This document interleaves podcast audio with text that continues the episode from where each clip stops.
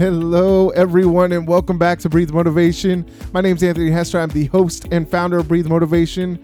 I'm so excited to be here today. We've got a special guest. His name is Wesley Chapman. You may have seen him give his TED Talk on bioworth and self worth. And if you haven't, go check it out. But today we have him as our guest on Breathe Motivation. He began his life under some difficult circumstances, but overcame them and decided that he was going to help others put the victim to bed and wake the hero instead. So, Wesley, thank you so much for joining us today on Breathe Motivation. So honored to have you here today. Hey, thanks, man. And um, I've heard your podcast is doing well. So, congrats to you. Thank you so much. So, could you give us a little bit about your background so you know my audience really knows who you are and where you came from?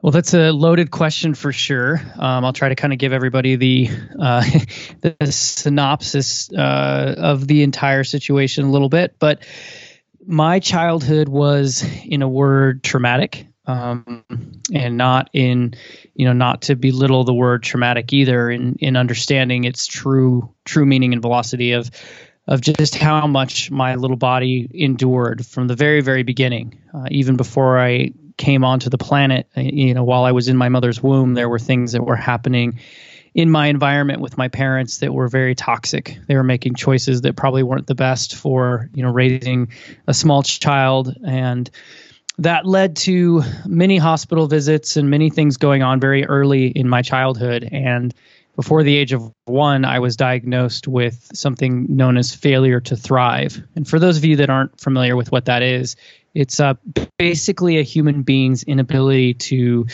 be getting their basic necessities for survival. So cleanliness, nutrition, love. I mean, just just the basics. That is uh, what makes up you know being a human being. And so doctors and people around them my parents were telling them regularly you know you've got to kind of change change your ways and and work uh, work on all of that stuff that that uh, they were not doing properly.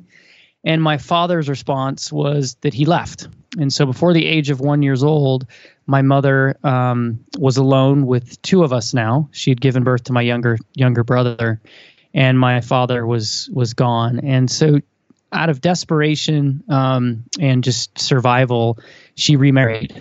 And the man that she remarried was was an evil man, and I don't love using that word, but there's really no other way to describe it. He, uh, he would do things to us that, as I said, were were very very abusive and, and traumatic. And we endured all types of abuse, everything from physical uh, and and emotional and sexual abuse. And it that that was definitely uh, the building blocks for the rest of my life, uh, for obvious reasons. But there are so many stories within just that part of my life that we could obviously talk about. But the the part that was very interesting was that I had this this core identity, this this piece of me that came down, you know, from whatever you want to believe, but was just part of me when I came here to this planet. And that piece of my core is my unwillingness to see injustice being done and not say something about it. I'm a very vocal person, which now does great for what I do. But even at a very young age, I was very vocal, except I didn't have the right ways of expression. I didn't have the right language skills, all that fun stuff. But I would throw fits like you could not believe. You couldn't take me into a grocery store without me knocking down everything on the shelves that I could get my little hands on. And obviously, looking back now and understanding what I was going through, everybody realizes that, you know, the the entire thing um, the entire thing comes down to I was in pain and I was trying to get people to to see that and he, and to hear my side of the story and to help me and get me out of the situation and all the different elements that were you know that are a part of that. And so this was the this was what I was doing was throwing these fits and screaming. And what that led to was my mother taking me to uh, to you know be worked with thinking that i was this problem child a child that had things going on that you know were were not what the environment was you know there was a lot of denial in my family and so i was taken in and i was labeled with all kinds of different things i was put on medications i was told that you know I probably had some byproducts of my father and mother's decisions of while I was in the womb of things that they were putting into their body. And that was about the extent of it. Um, but what became kind of this negative situation of people not listening to me actually ended up becoming the saving grace because I would go into these doctor's visits every couple of weeks and play therapy and different things and trying different environments and different elements to see if I would, you know, stabilize. And eventually my mother just got tired of it. And at the age of six and a half, she left. And so by seven years old, both my biological mother and father were out of my life. And I began a journey of massive, you know, uh, abandonment and and abuse, you know, recovery. And it took many, many years.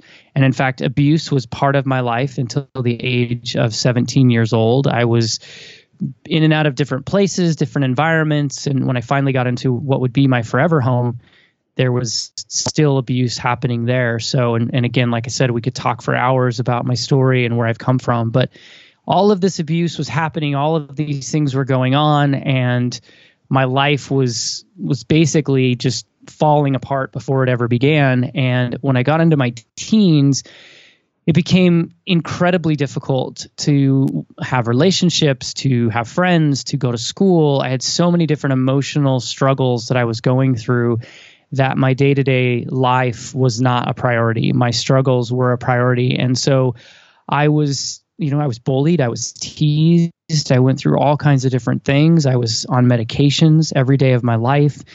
And these medications were taking a toll on my internal organs. These medications were taking a toll on my personality. They were numbing who I really was. I mean, there was just all of these things that were happening.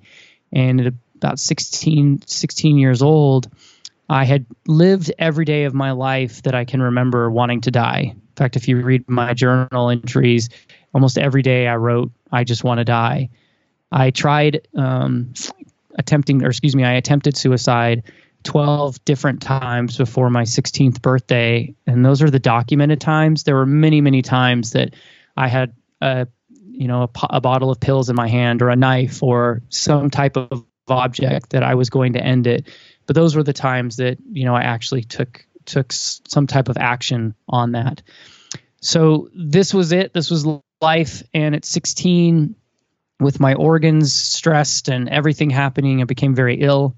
Um, I became, you know, very weak. And these these doctors that had promised me that these little pills were going to save my life and make everything better, these doctors were now telling me that these little pills were, you know, raving havoc on my body, and that we were going to have to try a new assortment of little pills. And in my book, I call them candies. And they said, you know, if you don't try something new, if we don't change these up, uh, you're you have a, a high likelihood of your body failing, of organs in your body failing. And that was the moment that, for whatever reason, triggered a hormonal 16 year old teenage boy to make a teenage teenage esque decision. And that teenage esque decision was that I was not going to allow anybody to kill me.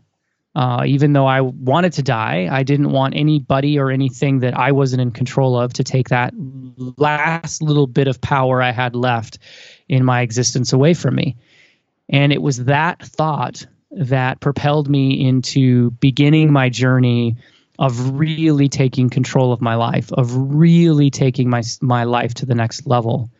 And that's when I made certain decisions in my life and I made certain commitments uh, to myself and to God. And I went down a path that has now led me to where I am today. So that's the fastest, quickest way to kind of throw everything in. There's so many stories and there's so many things, and I may have to go back and clarify certain things based on questions and and what we decided to talk about today. But it, by no means was you know do I belittle my childhood or do I bel- belittle any of the words, but at the same time, I've learned that we spend way too much time in our stories. We spend way too much time in our land of victims, victimization, and we we need to stop that. And it's it really is something we can control.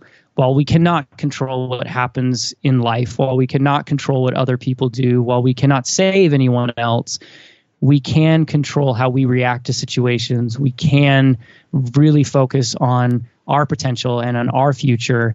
And that really was, you know, the mind shift that happened for me, you know, almost 20 plus years ago now. And it's led to a journey that's just been massively rewarding. Thank you so much for sharing your story. I can't imagine going through that. To see you decide to to get past all of this and to help others is just truly extraordinary. And man, I, I, I mean, I can't even imagine going through what you did, but to see someone at this level decide to, you know, really get past, you know, a their circumstances and help other people, man, that uh, just thank you so much. No, thank you. Thank you for asking. So at 16, you decided that enough is enough. Uh, what would you tell others who are struggling with their past? Uh, what what would you say to them to really help them come to terms with the struggle and just move forward? Well, first and foremost, I teach something called the Elmo effect, and it's uh, you know for a lack of for lack of going into a, a you know a 10 page thesis on the brain the the basics of the elmo effect are is that we do not we as human beings, and, and this is why if we could understand empathy uh, to its true meaning, not just to its, you know, word word based way that we throw it out there, but if we could truly understand what empathy is and being empathetic, then our society would be much healthier. But we're fighting against biology because the brain only understands the pain in which it's endured. So while my story may seem traumatic and you may have sympathy, um, unless you've gone through exactly what I've gone through, you it's very hard for you to be empathetic. And I'm not attacking. I'm just you know just letting you know how the how the mind works a little bit. And and why I bring that up is because what what's relevant to you, the listener, the person listening right now, isn't that you can relate to my story or you can't relate to my story. It's that you, in, in, your own way, have had things happen to you that are traumatic. You, in your own way, have had things that have happened to you that are affecting you, and that's totally acceptable and that's totally, you know, re- uh, real. And one thing that happens, and I've learned this over the last, you know, ten years of sharing my story, is that people will t- hear my story and then they'll immediately go into this kind of thought process of well gosh man i my life was never that bad. And so i should be you know grateful or i should be so much more successful uh, than i am because i didn't have to overcome that. Or i shouldn't be complaining about what i'm dealing with because i didn't have to go through that. Listen i've sat down with thousands of people and some people have more horrific stories than i do and and it's not about comparison it's not about the level of trauma it's not about the level of the story the brain operates on a what it knows basis um, and until we're all connected to you know to each other's brains we only understand and are empathetic towards what we have what we've experienced I have never broken a, a, bone in my body. You know, knock on wood. I've I've just never had that experience. I've torn ligaments. I've destroyed both my knees. I've gone through a lot of other very painful things physically but I've never had a broken bone. I've never served in the military. I've never seen that type of, of trauma and that type of, of negativity. And so that doesn't mean that what my life represented and the trauma I went through isn't relevant. So I want everyone, first and foremost, to realize that the first thing you have to understand about trauma is that all of us have experienced it to some level, and we only can comprehend that level in which we've experienced it in. And and that's why i'm very confident in saying that with that knowledge all of us spend way too much time in our trauma all of us spend way too much time looking for that motivational piece that's going to pull us out of that trauma or that motivational piece that's going to ch- change our lives. And in the reality of everything and to your question the way that we change our lives, the way that we create success, the way that we take things to the next level is by simply allowing ourselves to have the conversation of honesty, of putting the victim to bed, waking the hero up instead, which you mentioned in the intro of the podcast interview, which has become a mantra of mine, which has become a brand, which has become all these different things. But the the core essence behind it is that you take ownership and responsibility. I'm not saying you have to take responsibility for the trauma in your life. I'm not saying that, you know, I 100% took responsibility for being molested. That's not what I'm saying. What I took responsibility, very specifically to me, is I took responsibility for the moments after the incident from the moments after those things happened, I had control of the reaction. And there are some natural reactions, obviously. Everything that I went through in my young, you know, young childhood and the days of not wanting to be alive and all of these situations, I look back now and think, wow, I made that choice. What if I would have at one out of the 12 attempts, what if one of them would have been successful? I wouldn't be on this podcast right now. I wouldn't have impacted the millions of lives. I wouldn't have heard the thousands of stories. I wouldn't have seen, you know, children go from one spectrum to another, families go from breaking apart to staying together. There's so many I wouldn't have my children, which is the most that in itself is the greatest success in my entire life. And so all these things would not have happened and I was in total control of that. Now I can very easily point the blame to, you know, said stepfather and I can easily point the blame to said system and I can easily start pointing fingers. But at the end of the day, this is my life. This is my one life. And it's up to me to do what I need to do to control that life. And the first thing that all of us have to realize is that our pain is real. It really exists. It's irrelevant what level of pain, you know, based on other people's judgments of pain. You have experienced pain. It's real. It exists. I validate, I honor that. But now it's time to move past that. It's time to stop looking for the miracle pill. It's time to stop looking for the next quote or the next whatever that's going to, you know, change this or change that. What it's time to do is for you to take ownership of your actions, to take ownership and responsibility of your decisions. And if you're currently in an abusive situation, this is a completely different conversation. But if you're standing there out of a situation, looking at your life, trying to move forward, but you keep pulling yourself back in. And it, it doesn't even be, mean that you're consciously pulling yourself back in. There could be subconscious actions that you're doing that are repeating the patterns of your victimization. And that's that gets a little hairy because some of us don't even know what those are you know and that's why i've created the coaching programs i've created. That's why i've created the systems that i've created is to help people identify what these destructive loops are because we all have them.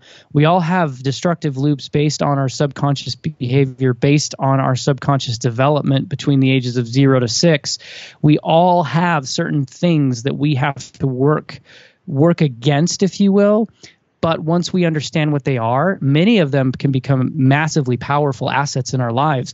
Many of them become core pieces of our personality, and we're just adjusting for survival.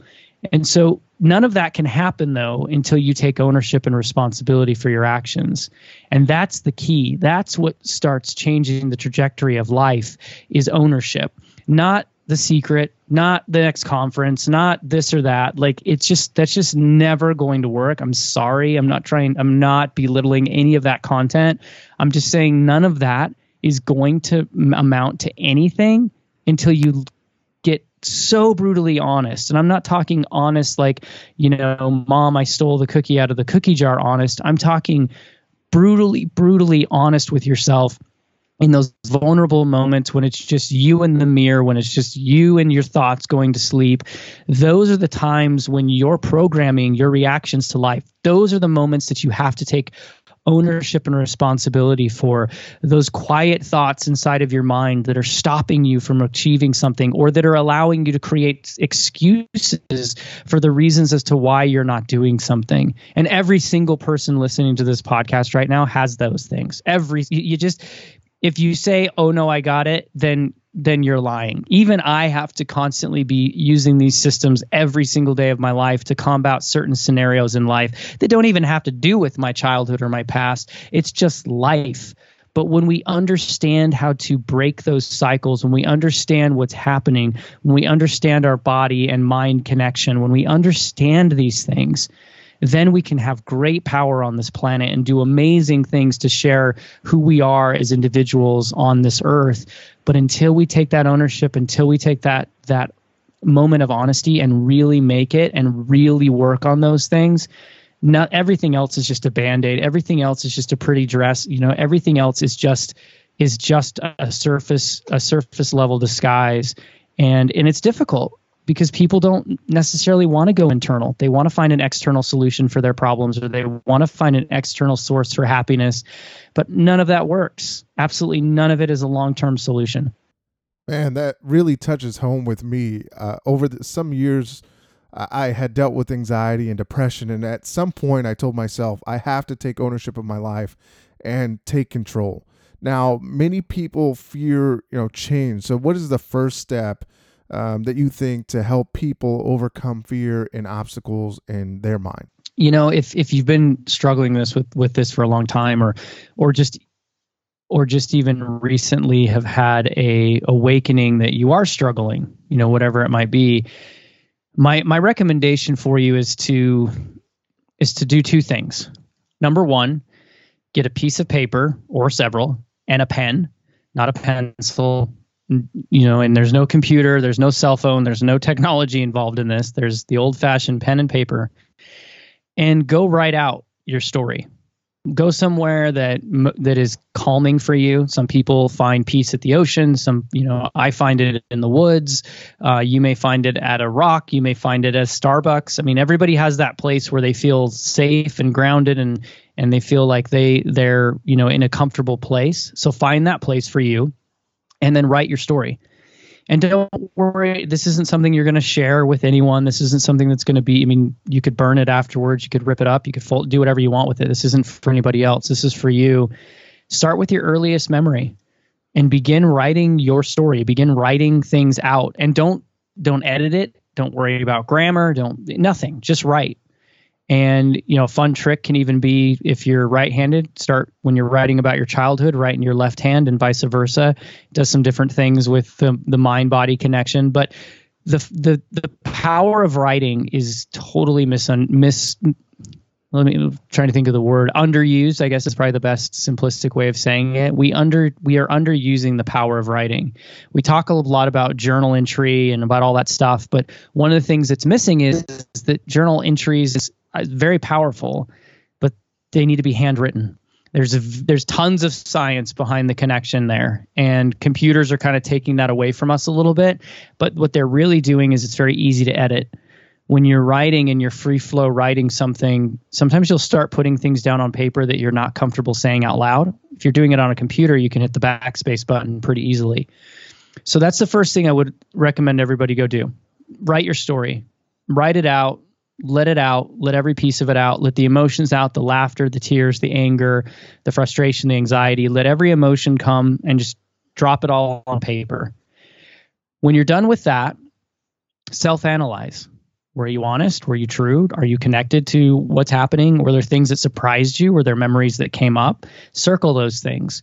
Uh, highlight those things. You know, just really focus a little bit. Take some time. Take some energy on understanding those things just a little bit more and if you're serious about understanding this stuff, if you're serious about taking control, if you're serious about, you know, owning that responsibility, at this point, after you've written everything out, you're probably going to need someone somebody who you trust, somebody who is an expert or who is trained or who, you know, I don't care, fill in the blank. I'm not saying go talk to your spouse or your best friend or, you know, your cousin or your business partner.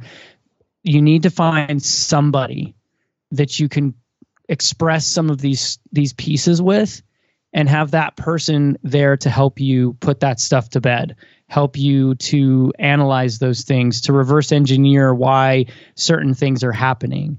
I can give you like a quick example. I had a client who came to me and, and signed up for one of my coaching packages and was doing well in life, actually really well in his in his late 20s and you know, he's in the top 1%. But he didn't feel like it was enough. He didn't feel like he was creating enough, that he was enough. A really handsome guy, you know, chiseled, fitness, all that different stuff, has all on the external view, life picture, people looking in on him everything seems to be going great. But internally he was struggling. Internally he was going through things. So i had him do that exercise. And and then when we were done we went through together and we i started questioning him on certain things that he had written down. And we started like analyzing things. And what we'd found is a subconscious pattern that had been instilled into his brain because of his childhood. He wasn't abused. He didn't have any abuse. He didn't have anything like that going on. But what what was very interesting was the asset that he had used to get himself to the position where he was at was actually handicapping him because he had kind of reached this threshold. And what that was was when he was younger, he was his father was in the military, lots of instability, going from place to place, moving around, doing all these different things. And what that created is uncertainty in his mind. And he was so determined to create wealth and to create stability because of that. So that was one layer. But the really interesting layer was is that the identity issue this not feeling like he was enough, not feeling like he could be enough. So he had this moving around in the military. His dad was successful, but was also kind of free with his money. And so he had this childhood where he was bouncing around and they didn't always have a lot of money. So he was trying to create more stability, more security around money for himself. But the identity stuff, excuse me, the the personal like I'm not enough stuff. When he was younger, he was overweight he was a bigger boy. He was going through things. So he had actually decided to take fitness and control his life, do all these things. So seemingly very, very positive. But he had never really honed in on that identity of him as a person. He had never really honed in on anything. And his body was in, in, his teenage years was made fun of and he was tormented and bullied and teased and then his body in his you know uh, college years was actually used as that was it. Like he was chiseled, he looked good. You know, girls would date him just because of his body, and like, and he had issues, and he had things going along that stemmed in there. And this not feeling enough thing was because he never really just got comfortable with who he was. Now he's healthy and he's he's smart with his body and all those things. And and there were some you know unhealthy decisions he was making younger, so there was a lot of positivity there. But the negativity there was in the fact that he had never really identified some of his own self-esteem things some of his own patterns that that he had just covered them up. He just covered them up with the gym. And and listen i'm using a male example because we don't really talk a lot about that. I can tell you about the 200 plus girls that I've worked with, women that I've worked with who use breast augmentation and butt lifts and tummy tucks and you know nose jobs to do the exact same thing. And so but this is a I've had you know several men who are in the same situation. So no trauma, no like oh my gosh, my dad beat me, my mom was horrific. None of that. But just self identity issues combined with environmental issues, we do not spend enough time talking about zero to six. Zero to six is so freaking critical in our development. It is so in, insanely, insanely important for us to understand what happened doing during um, zero to six years old in our lives, because that's when the subconscious is completely developed that's when we're developing our subconscious. So things that are happening around us, listen, our brains are sponges, every single one of them. They are putting in so much data and bringing in so much content and it's analyzing it and it's compartmentalizing it and it's putting in situations and you're building neural pathways on how to react to situations and how to handle situations. So here's this gentleman who's had this instability, this craziness, this dad who's got money but spends it freely. And then here he is in his 20s and he's trying to create all this money and create all this wealth. He makes every decision based on the financial, not on what he loves to do. So that's creating its own problem. And then he's got these self I'm not good enough, I'm not strong enough, I'm not smart enough, all these different things. And when we tear it all down, it's just understanding these things that happened, these Elmos that happened in his life and by understanding those, now he's able to put some of that stuff to bed, really co- cope with it, start seeing decisions he's making, and completely rewriting his neural pathways on a scientific level, literally rewriting the ways in which his brain handles input information, and then ex- and then what the what the uh, experience is going to be, and how the body handles and reacts to the situation. And it, that to me is the most rewarding thing two months into working with him, he now completely understands why he reacts to certain situations, understands exactly where to go. He's increasing his trajectory in life. He's now understanding that his life doesn't have to revolve around decisions around money. It can revolve around decisions of what he loves to do. He's now understanding that he can celebrate who he is and what he's become instead of beating himself up and, and not understanding why he's not good enough. I mean, all these miraculous things happen when you understand certain things that have happened to you and then you start using your power in rewriting the way your brain handles situations and and there you go. Is it easy? No. Does it happen overnight? No. Did it happen quickly to identify these situations in this case study? Of course it did. Is it going to take months and months, maybe years of rewriting conscious thought to to change the subconscious, you know, behavior? Of course it is. Do people mask that with alcohol and drugs and caffeine and sugars and all? Yes, they do because it takes a lot of hard work to rewrite the synapse of the brain. It takes a lot of hard work to understand certain things. It takes a lot of patience to actually own your shit rather than blaming somebody else for it. I mean, these things are not easy. This stuff is not simple. And it's why the conferences keep filling up. It's why the guys from stage keep and gals from stage keep cheer, you know, making things that everybody cheers for, like you deserve it, or draw a line and and pick which side you want to like all this stuff is great.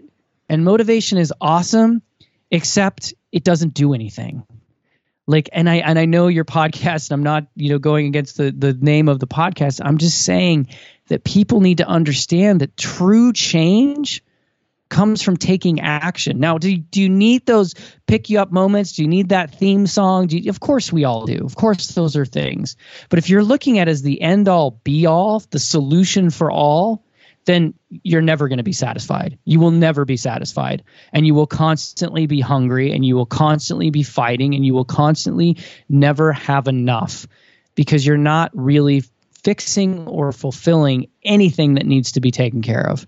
And so those are that's just there's a case study of how it works and there's two simple things to do to make it happen. We're communal beings.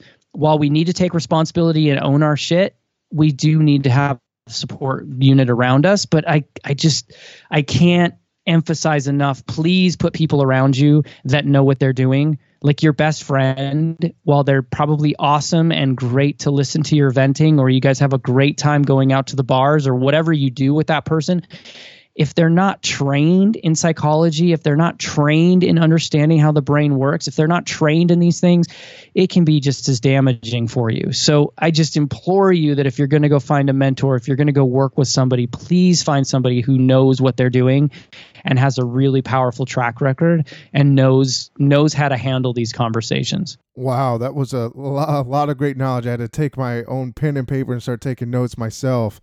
So I, I mean, that pen and paper exercise is something that I, I have done myself. So uh, with these studies, I remember you talking during your TED talk. Uh, you talked about bioworth and self worth. Is that uh, some of the things that you you taught this gentleman and you really help him realize what he was doing? Yes, this. So you're referencing my TED talk on bioworth, and and uh, I'm actually looking to give another TED talk on the circle of validation because it kind of ties into the bioworth, but took a little bit too much time to put both into one one TED talk. But um, we as a we as a society, and I'm speaking in the United States. So if you're listening outside of this, it may not directly apply to you, but I have a feeling it does to some level it's becoming more global uh, than it should. But we don't understand validation, and specifically self validation. We have literally lost the art of being able to, for lack of a better word, pat ourselves on the back. That has become something that is, I mean, your generation and the generation behind you, definitely my children's generation does not like that the world of just being bored the world of just having to you know get something done and inside of yourself say wow i did that. That's a that's a go, go me right? Job well done me. That is that is leaving our planet and it's very very dangerous because we put our validation response, we put that need to be validated out into other people's hands, aka we give away our power, aka we giving away our developmental psychological foundation for success. You know, we all can remember some moment in our lives that we wanted a parent or a loved one to really notice something that we did. And and that is part of of of human de- development. However, we can also probably remember something in our lives, some time in our lives where we built something and we were super proud of it and we loved it and we would go to our mom and say, Look what I built. I love it. It's amazing. Or dad, whatever, fill in the blank.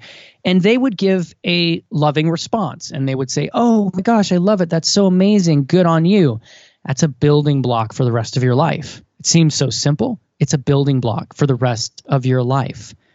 And now now we have people taking that same thing that same work that same you know feeling and they put it out in this thing called social media they put it out there to the wolves people that they don't know people that they think are important and they are demanding that that world to validate who they are and in my ted talk i talked about working out for example you go to the gym you work out and you're done and that, was it. Like when I went to the gym and worked out in my younger days, you worked out at the gym, you were done. It didn't matter what you were wearing, it didn't matter what was going on. You worked out, it was for you, maybe a couple of buddies, whatever, and then you left and, and it was over.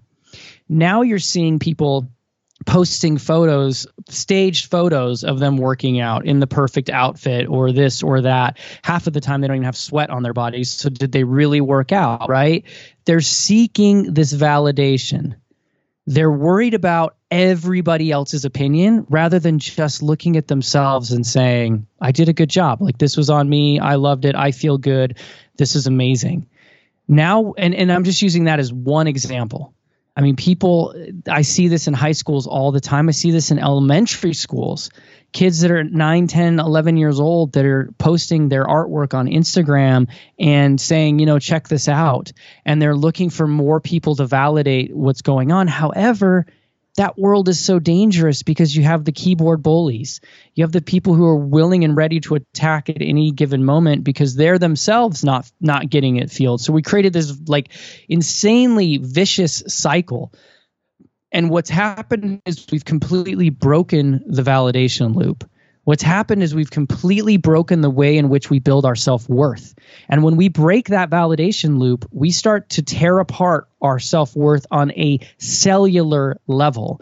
We literally have reprogramming happening to our body on a cellular level based on our external experiences and reactions. That's been proven a hundred times over in science now. Thank goodness I've been preaching this for so long that now I'm glad there's science backing it. But we literally are rewriting our DNA. We are literally rewriting the way our bodies, or excuse me, our minds and our communication sensors are happening around our worth by simply not understanding the importance of this validation loop. And especially at a very early age, but even now, how many of you do something because you're doing it just for you? I mean, just like be honest with yourselves. How many times do you do something in a given day that's just for you? If you can say five or six or seven or eight things a day, good on you. Like that's pretty awesome. Are I, I challenge you, are you being 100% honest? Are you living in the place because that's where you want to live? Are you doing the career because that's what you want to do? Are you doing the things with your loved one? Like what look at every aspect of your life like what things are you doing for you and what things are you doing for society and or to fit yourself in a box for somebody that you're you know that says they're in love with you but then have all these like caveats but but but but but or if if if ifs right? Like what's going on? And and we are seeing this happening where people don't know who they are where people are latching on to wherever whatever gets the most attention we're seeing people crying out for help in very disturbing ways in our society. We're seeing people align themselves with hate at, at an alarming rate. We're seeing people, you know, just doing things and hiding behind things that that are just so detrimental to the framework and the fabric of a healthy society. And and it's all because they don't understand understand how to take those moments of of, of, of solidarity for themselves in creating just their own experience, not de- dependent on anyone else, like not dependent at all on anyone else. And it's it's very disheartening and it's very difficult to combat because there are so many positives with social media. Trust me, I use social media. I love its positives. But on our own psychological level, it can be so so disabilitating it can be so difficult for us to function on a day-to-day life. I mean, I can't even tell you. We do retreats and camps and all kinds of different things. I have stuff for adults and things for youth. And the first thing you'll learn if you ever experience any time with me is your your laptops aren't going to have an ability to be charged and your cell phones won't work. Like a i live out in the middle of nowhere you know i live in a beautiful beautiful uh, wooded area. And so if you come to our home retreats you're not going to have service. And then b whenever i run something there may or may not be a cell phone jammer. And the reason for that is because i want people to connect with the human next to them. I want them to connect with the human called themselves. There is boredom. There's nothing wrong with being bored. Bored is when our minds actually have the ability to relax and to comprehend and to think and to process and to grow. Not the opposite, because the mind is protecting. You have to realize the brain wants to protect itself. The brain is going to use the minimal amount of energy it possibly can. The brain does not want to be overloaded with data. It, it's looking for just a couple of things. Primarily, will that eat me or can I eat it? Like we are more, you know, we are more barbaric on a biological level than most people want to really talk about. Like our brains don't function at these high sophisticated levels of of intelligence on on their own. Some do. There's the anomalies, but for the most part, our brain is just trying to survive as long as it possibly can. And so it doesn't it doesn't want to, you know, be overworked or go through these processes of of massive amounts of data information. And that's why, you know, so many people will say, I have my best ideas in the shower. I'm going to tell you why. There's not a lot going on in the shower, right? It's just you and the soap. Like, those are moments alone. So many people tell me when they come to think, I, I just thought of things that I'd never thought of before. Well, yes, because you're allowing your mind to not have to just put all this information in. And here's the thing if you aren't grounded in your own validation, if you aren't grounded in your own self worth, if you don't really understand your inherent worth as a human being, when you get bombarded with data, it becomes debilitating. I mean, you're done. You can go in a comatose state. And that's where you see people flipping through their phones. That's where you see people zoning out. That's why so many people are so freaking tired right now in our society. That's why coffee and caffeine and alcohol and sugars are at an all time high because people are just tired of processing data.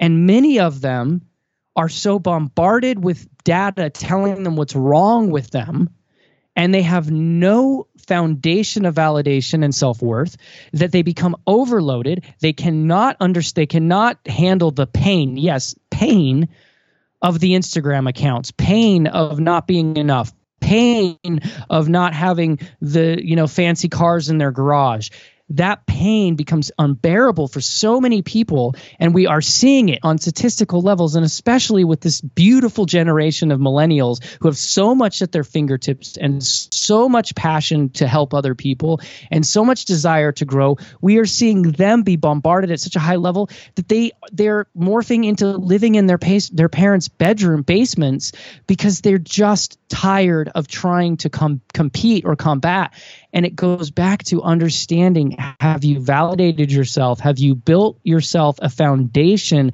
that can withstand this onslaught? And are you doing things in your life for you? Or are you constantly doing things to keep up with somebody else or to keep up with, you know, some some depiction of what life is supposed to look like and feel like? And we don't help ourselves by having the highest grossing Instagram campaigns on the planet be girls in bikinis. Like, we don't help ourselves by that kind of cultural decision. And that's a choice. You know, those things are choices that we are making as a global society. We're we're not prioritizing what truly matters enough. And if we were just to tear down all the bullshit, and we were just to tear down everything and just allow people to really have vulnerable and honest conversations, we would see that certain things we put so much pressure on really don't mean anything. They don't mean anything at the end of the day. And in fact, so many of us wish they didn't mean anything, even more than we already think they don't. Like, we just wish that, like, everyone would just realize that we just want to be right? We just want to be a human being. We just want to live. We don't want to worry if we're going to get shot if we go to a concert. We're not we don't want to worry if we're going to get poisoned by some company. We don't want to worry about if our water is polluted. We just want to live our lives. We just want to enjoy this world we live in. And unfortunately, that's not happening. And a lot of it has to do with understanding the economics behind it, but also the responsibility that you have to just be okay with being bored. Just be okay with only you knowing you did something amazing. You know, it's in my TED talk, but I use this line all the time is that doing good service has always been a go to for professionals in the psychological you know space and psychology space to say to people hey you're not doing well and you're having a hard time. Hey why don't you go help some other people? Soup at the at the soup kitchen or volunteer at the boys and girls club whatever it is. That's always been a go-to and it works because when you get outside of yourself and you help others then you know whatever. But i'll tell you why it works is because you're doing something good you're seeing a reaction and you're building up your self-worth. It's a completely selfish thing that helps other people and there's nothing wrong with that. It's another word that we've completely screwed up in our english language is selfishness.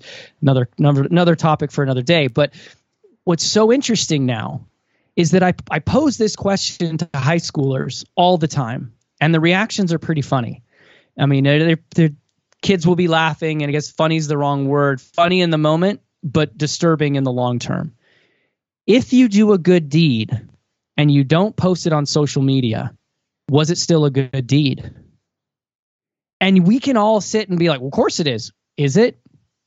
Is it? Because how many times do you do the insta stories? How many times do you do the things? I mean you can go to my instagram account. You can go to my facebook. I hate posting when i go on school tours. I don't like posting about what we do. I used to have a camera guy following me everywhere because my you know my board members and everyone said you should document what you do because it's so revolu- it's so you know amazing and it's so powerful and it's so like unique. And we did that for like a year and it was so uncomfortable. I absolutely hated it like literally hated it. Not the camera guy, he was awesome, but I just hated the experience. I hated having to prove. I hated having to that's not what it was about for me. But I'm just I'm not saying I'm better than. I'm just saying I figured out that it just doesn't matter. Because I'm going to live my life and I'm going to do what I do. And if I get recognized, then, you know, maybe that's cool, but I still don't really care. I get asked to do these podcast interviews. I'm humbled every time I do because I I'm just honestly living my life and living my life the byproduct of it is all this other stuff. When I was 16 years old and wanting to die every single day of my life, all I wanted was to live. I didn't that's it when I was 26 and had healed and gone through all these processes and was taking the next step and was going to share my story, I didn't share my story to heal. I didn't get on stage to heal. I'd already done that on a one to one basis. I, I, I never really even thought my story was that revolutionary or that crazy or that powerful or that, you know, life lessony. I didn't know any of that. I had no clue. I was just doing it because it's what I needed to do so that I could live. And that mentality hasn't changed. It's just I'm here to live my life. And the only thing I've learned over the last, you know, 10 plus years of doing this is that my story can help other people take ownership of their lives. My story can give them a little bit of push to try something new. But it's them that has to make the decision. I don't save anyone. I don't change anyone's lives. They do it. And and that validation loop was rebuilt and recreated between the ages of 16 and 20 I had to completely rebuild that. And I used building things, like literally building things to do that. I used my hands and built things, just like we used to do back in the day where we'd play with, I call it, you know, the, the bricks and mud ph- um, philosophy. Like we used to build things when we were kids out of nothing. And we'd imagine that they were something grand that's part of building this foundation and we're losing that our imaginations are not being are not being used I'm the generation that built the gaming world that we live in because we wanted to play games that were awesome and cool and you know we didn't want to just play tank wars for the rest of our lives. So I'm part of we're part of my generation is part of this problem that we've created of like you I in fact I ask kids this all the time like when's the last time you used your imagination? I don't have to use my imagination. I can just go play Fantasy 5 or I can just go play this or I can do this and it's like the imagination, the creation, the building, the thought process, that's all part of validation. The things you have touched on, I know I have some opportunities with validation and processing myself. And uh, like you said, I think motivation comes from within. And my podcast gives people examples of how to grow and learn from experiences. And, you know, it all really comes down to action. My goal is to help as many people as possible find their purpose and passion. Um, I truly appreciate all that you've shared with us today. Um, where can people find you and learn more information about you and your projects? Yeah, first and foremost, Google. I hear that works pretty well, um, which is crazy. I never thought you'd ever Google my name and it would mean anything. Um, but uh, that works. Um, but if you're looking for direct, like to the source, um, you know, our youth program, what we do for for youth is a human project. So A is an apple, humanproject.com. So a humanproject.com is dedicated to our youth programs and what we're doing. So if you're in a community that's that's hurting, uh, if you're in a community that you feel your youth are just struggling and are not really uh, getting to their highest potential because of external forces, check out ahumanproject.com. If you're looking at yourself and you want to create something and do something more, I've just launched, like literally three or four days ago, launched a program called Wake the Hero. Um, it's a you know podcast that we're putting out there. There's different things that we're putting together, but wakethehero.com. We've got a Facebook group, which literally like in 24 hours went from zero to I think almost a thousand plus members, which I'm super excited about. We haven't even like officially launched it yet, so that's fun. Um, and then we've got a, a, program called Legion of Heroes, which is a, for lack of a better word, you know, a private community where we dive in daily on habit forming behaviors to put the victim to bed and wake the hero up instead. And it's all based on, you know, life and people that I've hung out with and conversations. And so there's a lot of different things there. And then you can find out about all the retreats we'll be doing and all the different things that, you know, that are always going on. So Wake the Hero is probably the best bet. Google, if you want to watch videos. Somebody just informed me on a last interview that I, there's over 2,500 videos of me on the internet, which is just like mind blowing. I'm like, wow, had no idea. Um, many of them are are you know interviews and pieces and things like that. But um, there's I, I just want to give as much content as I possibly can. Even our Legions of Heroes is thirty dollars a month, so that's like this isn't this isn't a money ploy. Like I've lived the money game. I've I've be, I've been successful. I understand how that works. I understand money. I know its importance, but this I, I'm I'm past that part in life and really looking at it and saying it's just time you know and, and if nothing more than for my daughter and my son i just i want them to feel safe. And the tragic events that have happened in the united states over the last few days and and and what's this the most tragic about those types of events is they won't be the last. That's the most tragic is that we're not learning from these situations. And i'm this isn't i'm not talking about guns or bombs or or terrorism or, or uh, no i'm talking about humanity I'm talking about just us understanding the importance of of living life. And as you said, dedicated my life. I've dedicated my life to living my life.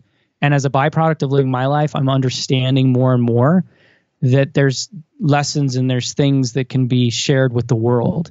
My dedication is to my children. My dedication is to my family. I truly, truly want them to have a life I never did. And I was told at a very young age I'd never have a family. And so my greatest accomplishment is them, and my greatest legacy will be them. And I've seen too many people spend too much time worried about the statue legacy or the, you know, iconic, you know, transformation of humanity legacy, whatever you want to say, and their families are crumbling behind them. That is something I will not allow to happen. And so it's just it's just what it is. Like it's it's pretty laid back. It's pretty, you know, just let's just work together. Let's make this a better place. Let's understand we're in control. You know, there's no magic pill. There's no like three step program. I, I'm not into any of that. It doesn't work. If it worked, we wouldn't have the problems we had. If you know, if Alcoholics Anonymous was like the end all be all to alcoholism, we wouldn't have alcoholism listen, there's things inside of there that work. There's things inside of there that are programmatically effective. And I've met many, many people who've gone through programs like that and have, have been successful to a degree. And those things are there and they're powerful. I'm not putting them down. I'm just saying enough with the band aids. Enough with the band aids. Let's get to the root of the issue. Let's figure this out. Let's create a utopian society. And if, if you don't believe it can happen, I have, I don't even know how many brothers and sisters, 16 or 17 brothers and sisters. And I have this insane genealogy, this insane family tree of dysfunction. all these things going. And I'm not perfect. I've made my mistakes. I've done things not 100% effectively. But my children are living in a very stable scenario. They are loved on a 360. They are they are exploring themselves. They're working. Are they individuals? Yes. Could they make decisions? Sure could. But are they seeing a healthy relationship between a between a man and a woman? Are they seeing, you know, a dad who works hard? Are they seeing a mother figure who works her butt off to love them? Are they seeing these things? Are they able? Yes. And so what that is is proof that in a very short window of time we can change the trajectory of our planet. We can change the trajectory of our civilizations if we stop focusing on the band-aids and get real with ourselves and tear down all the hate and tear down all the you know all the click through bait and all the all the rhetoric that we're seeing when situations happen and just get to the root of issues and start healing ourselves and start focusing on priorities and stop using things to mask our pain you know, it's just it's it's over. It, it needs to end. It's going to either biologically take care of itself, biology will always win, or we'll have a conscious awakening where we figure this out. I believe in humanity. I believe we can overcome anything we put our minds to. I believe that we are a communal society that can be utopian. I believe in these things because I've seen it. I've seen the transformations happen. And I just urge you, whether you do absolutely nothing on this podcast after this podcast or you do everything, just do one thing. Just do one thing. Stop lying to yourself.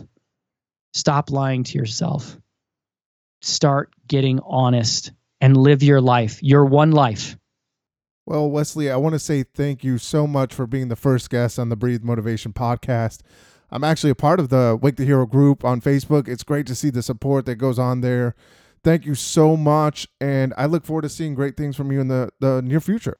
Thanks, Anthony. I appreciate it. And uh, yeah, thanks for all your participation. And as you know, we got a lot of exciting things coming up in the group. So thanks for thanks for allowing me on the show and and uh, wish you much success as you continue on this podcasting journey. Thank you so much. And I, I want to say thank you to my audience. I know the episode is a little bit longer than normal, of course, but I hope you guys gained some value. I hope you guys got some insight, and I know you guys are going to get something out of this. So I greatly appreciate it. Uh, tomorrow we'll be back to our regular style. So we will have our 15 minutes or less podcast. But as always, remember to breathe motivation and exhale success. I will see you guys tomorrow on Thursday. Thank you guys so much.